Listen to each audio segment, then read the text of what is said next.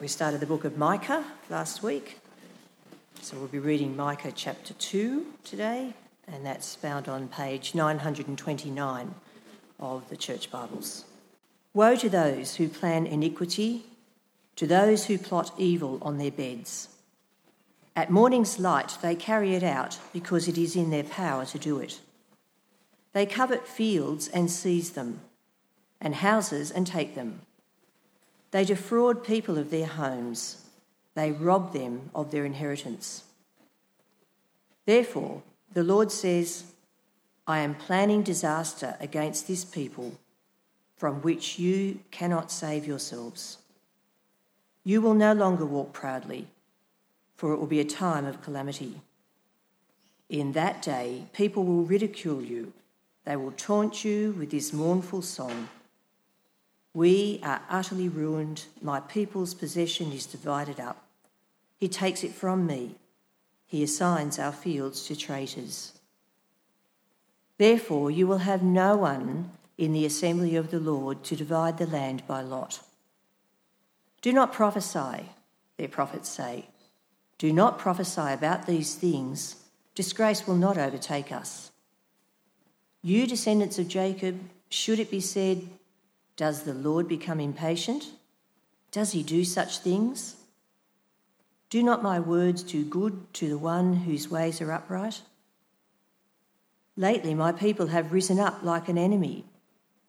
You strip off the rich robe from those who pass by without a care, like men returning from battle. You drive the women of my people from their pleasant homes. You take away my blessing from their children forever.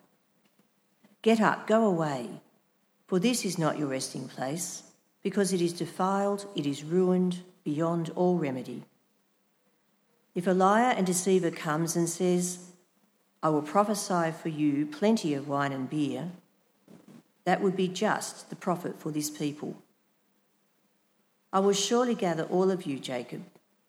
I will bring, surely bring together the remnant of Israel. I will bring them together like sheep in a pen like a flock in its pasture. The place will throng with people. The one who breaks open the way will go up before them. They will break through the gate and go out. Their king will pass through before them, the Lord at their head. Thank you, Sue. Well, good morning again.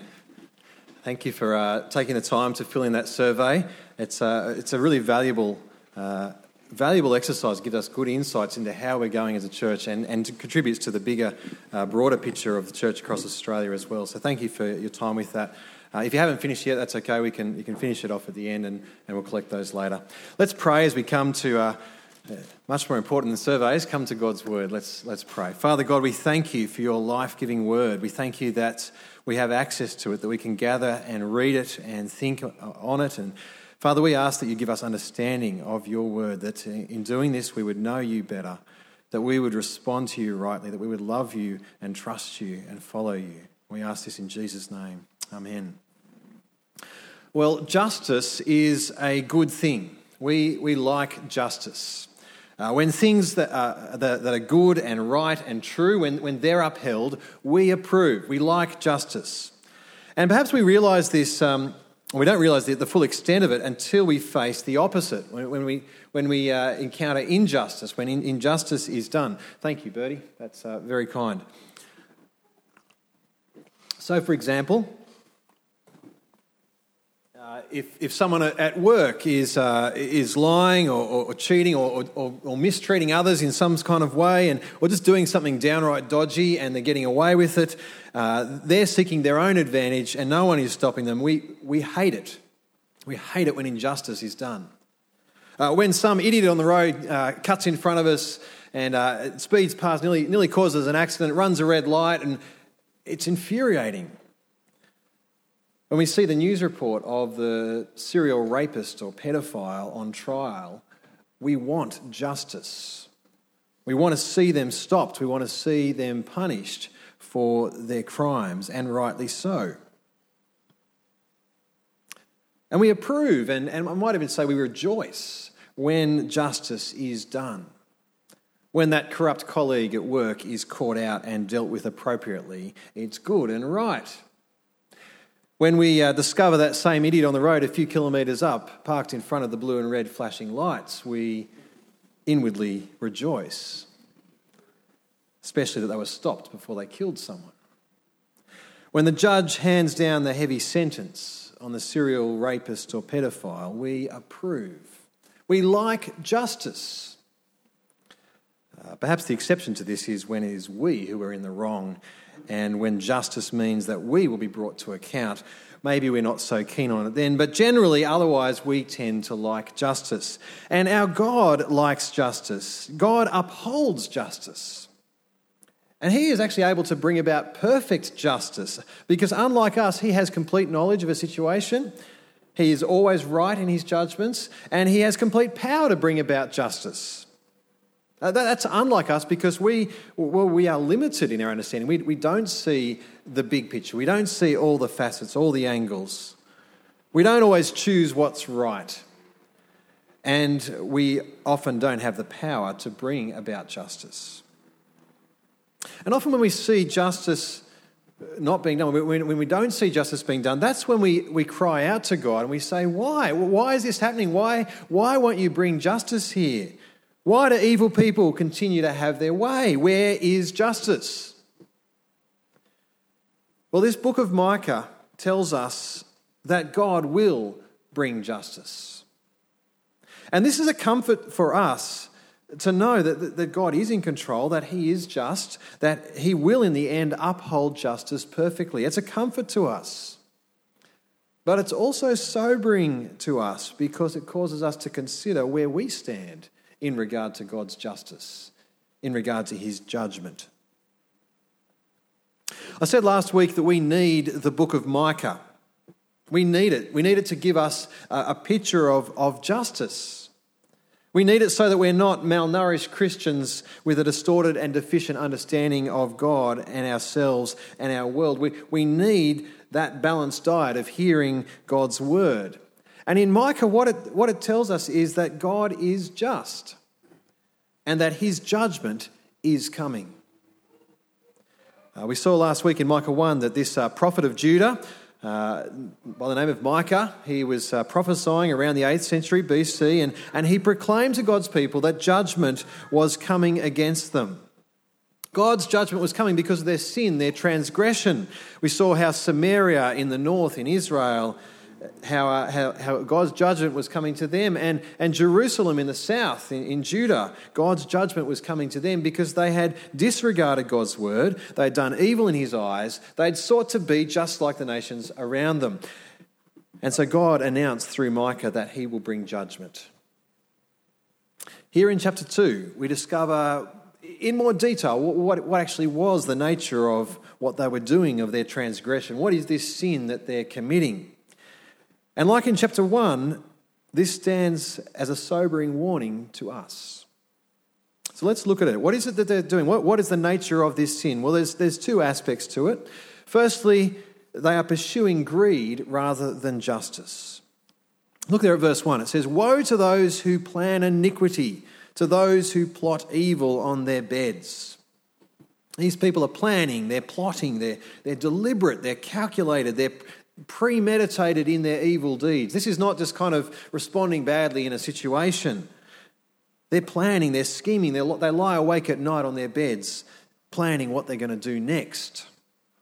But it doesn't stop there. They actually put their plans into action. Verse 1 continues At morning's light, they carry it out because it's in their power to do it. So their dark deeds aren't confined to the cover of night, their, their sin is carried out blatantly in the light of day. They do it because they want to. That's what they've been plotting, that's what they've been planning, and they do it because they can. It's within their power. Well, what exactly are they doing? Verse 2 tells us they covet fields and seize them, and houses and take them.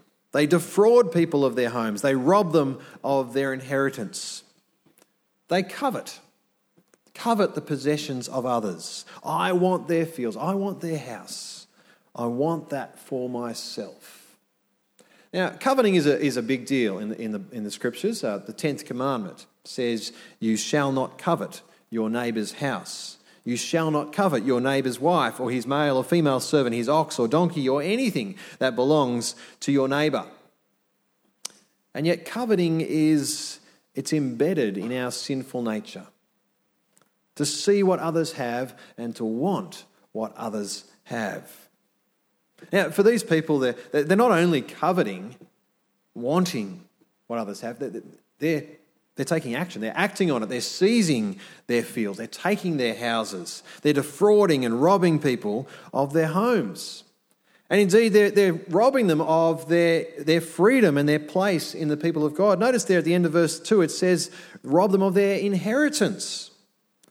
When the promised land was, was distributed to God's people, they, uh, God gave each family a part of the, of the land. That was their inheritance, it was entrusted to them for their family to, to, to use and to survive by, and to be that was their place among God's people. So to be denied, to be cut off from the land, was to be denied your means of survival, was to be denied your place among God's people. And these people were selfishly and unjustly increasing their own wealth, building their own empire to the detriment of others.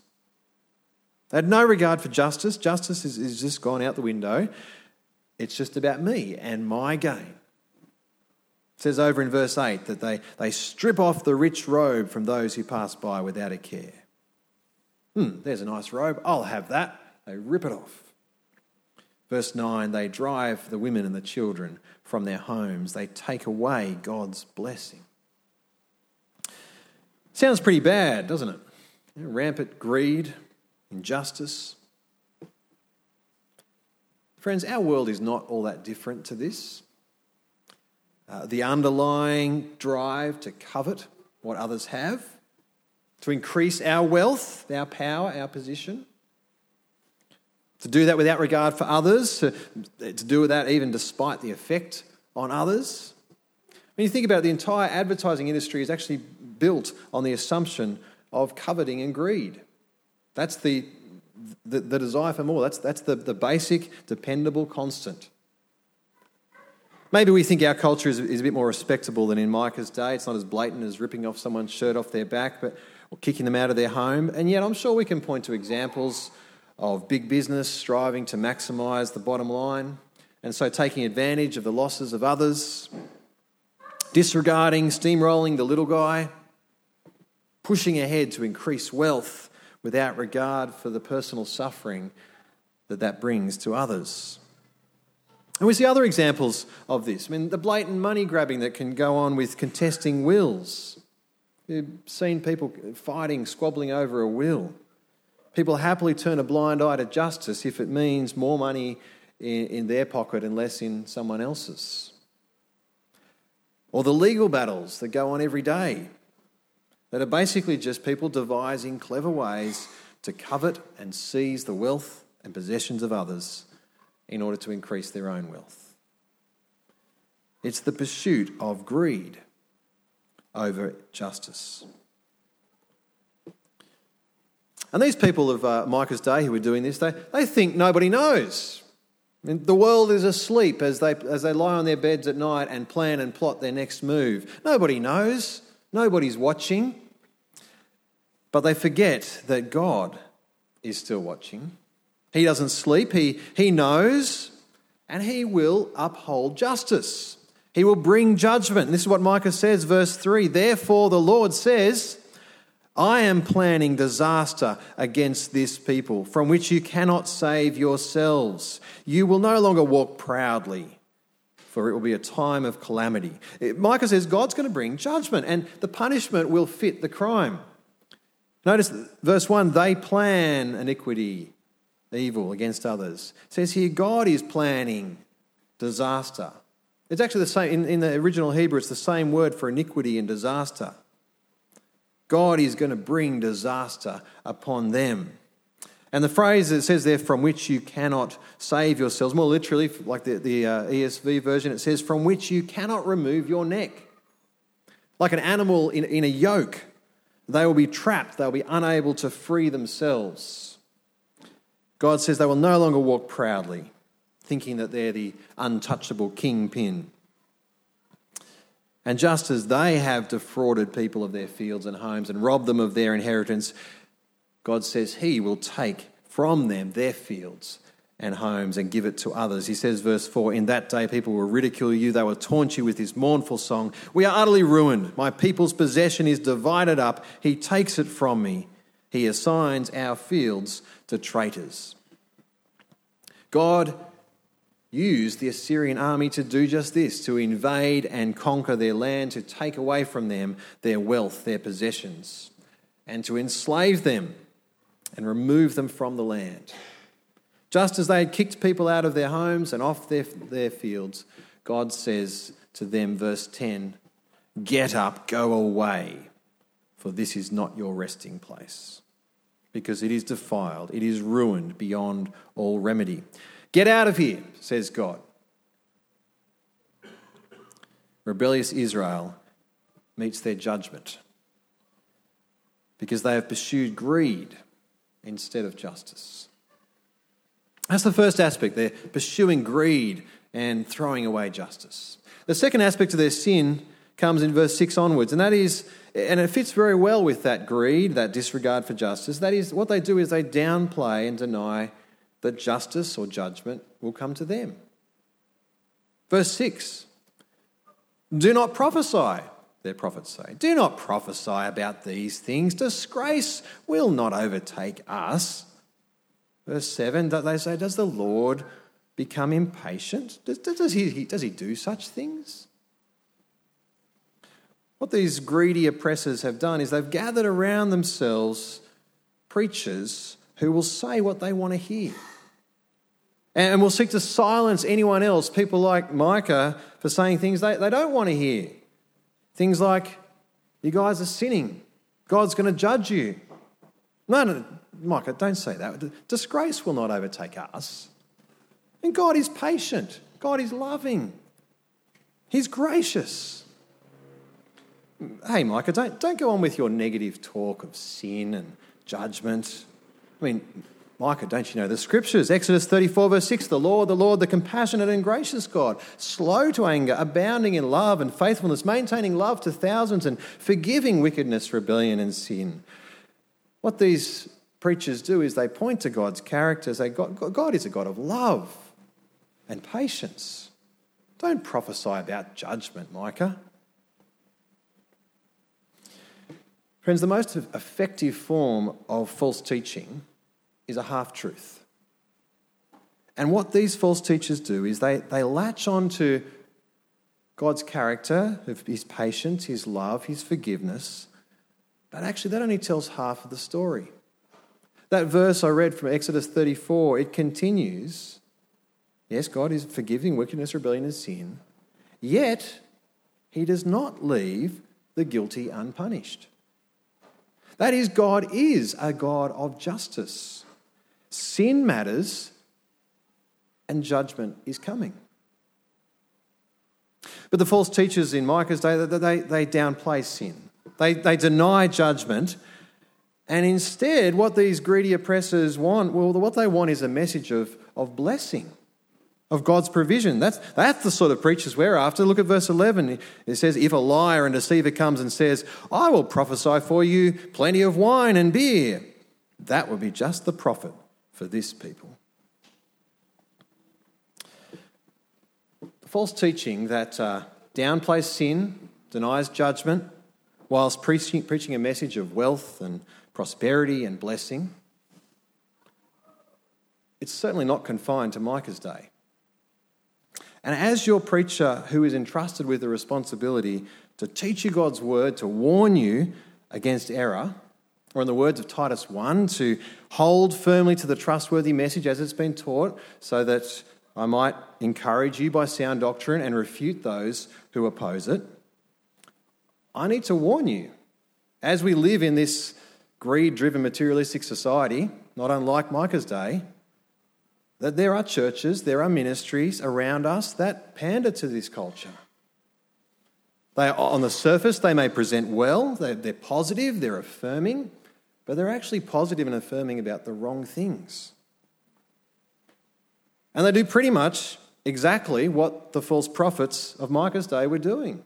They downplay any sense of sin of, that left to ourselves, that we are morally culpable before God, that we are guilty before Him, that we're facing His, his right condemnation, that we're desperately in need of God to regenerate our hearts, that we might repent of our sin, that we might turn away from our sin and seek God's forgiveness and mercy and live to follow and honour Christ.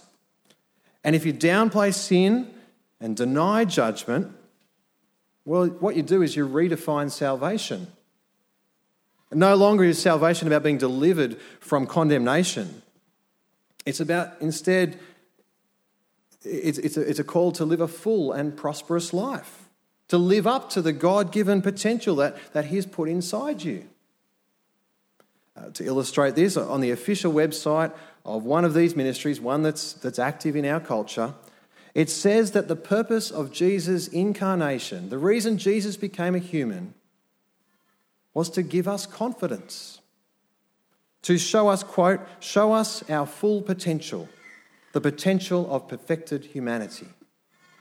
It's redefined salvation, it's, downplayed sin, denied judgment, and redefined salvation. Now, friends, I don't raise this because I um, have some sort of perverse joy in criticizing other ministries or, or because this is some kind of hobby horse or because I'm some sort of self righteous Pharisee who thinks we've got it all together. I raise it because we're working our way through God's word, working through Micah, and Micah 2 warns us of false teachers who downplay sin and deny judgment and preach a message of prosperity. And I don't want any of you or anyone else to fall victim to this false teaching. This kind of teaching, at best, it leaves people as malnourished Christians. That is, if they already know the gospel or they have managed to hear it and pick it up somewhere along the lines. Or at worst, it leaves people in the dark about the true salvation that is available through Christ. And they press on throughout life unaware and unprepared for the judgment that's coming. That's what happened to these greedy people of Micah's day. They'd embraced this false teaching, they, they thought it was all good. They had nothing to worry about. They were the winners. And they thought that, well, they thought that at least until the king of Assyria invaded their land and came knocking at the door. So Micah spelt out what they're doing wrong. They're, they're greedy, coveting, and defrauding their denial of the reality of judgment. And he told them that judgment is coming. But then, in verse 12, there's this, there's this sudden change of gears. I don't know if you picked it up when, before when Sue read it. It just suddenly there's, there's hope. God says this, this judgment will not be the end. It's not going to be the end of God's people. God will save a remnant of Israel. Look there at verse 12. He says, I will surely gather all of you, Jacob. I will surely bring together the remnant of Israel. I'll bring them together like sheep in a pen, like a flock in its pasture. The place will throng with people. So, as judgment comes, they'll, they'll, be scattered. They'll be carried off to exile to Assyria or later on to Babylon. They'll be scattered, but then God will gather together a remnant of his people. He'll bring them out of exile, he'll bring them together to be his people. He says, like sheep protected in a pen, like a flock that's been provided for in, in good pasture. And this will come about through verse 13 the one who breaks open the way the, the king who will pass through before them, the Lord at their head. That is, the Lord himself will lead his people. His appointed king will break open the way of salvation. Now, this is, of course, one of the many prophecies of Micah that is fulfilled by Jesus, the one who came as the good shepherd, the one who brings together God's people, the good shepherd who John 10 tells us lays down his life for his sheep who gave his life to deliver us from judgment. The one who, who brings us through judgment to salvation, who guards and protects and leads his sheep. And who are God's people? Who, are, who is this flock of his pasture? It's those who hear and listen to the voice of the shepherd. It says in John 10, verse 3, He calls His own sheep by name and leads them out. When he has brought out all of his own, he goes on ahead of them, and his sheep follow him because they know his voice. Well, where do we stand with, uh, with all of this, with regard to greed and justice and judgment? Well, I've got three, three applications for us. Firstly, we should recognize that judgment is coming. As it says in Acts 17, verse 31, God has set a day when he will judge the world with justice by the man he has appointed, namely Jesus. God has set a day when he will bring perfect justice to, to this world. And that is a great comfort to, to us when we're confronted by injustice in the world. God will bring a day when justice will be done.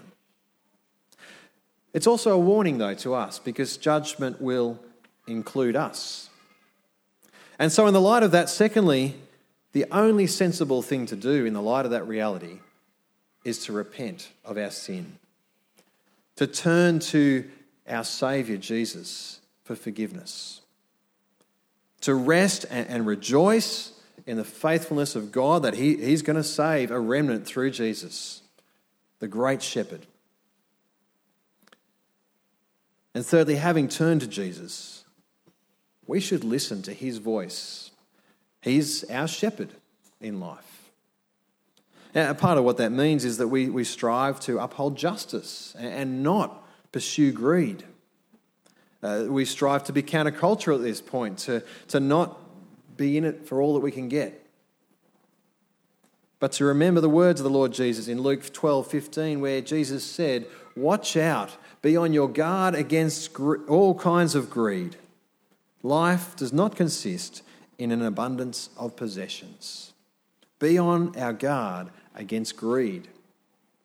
And be rich towards God. Be rich towards God and His kingdom. Live to follow our King. Live to follow our shepherd, Jesus, to hear His voice, to follow Him, to put His word into practice.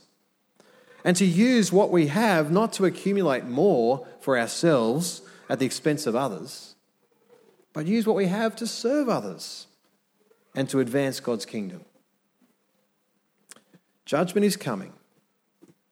Repent, rest, and rejoice in our great shepherd.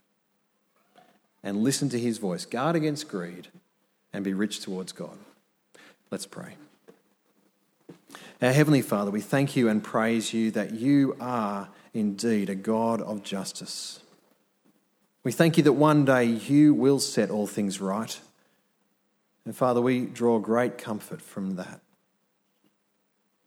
We thank you that you will judge with justice by the man you have appointed, Jesus. And Father, we thank you and praise you for your faithfulness and mercy in offering us salvation from judgment through Jesus. Father, please lead us to repent of our sin, to continue to repent of our sin and lead us to rest and rejoice in Christ, our King, our Saviour, our Shepherd. Father, lead us to listen to His voice, to live not for ourselves and our gain, but to be rich towards you, to be generous towards others.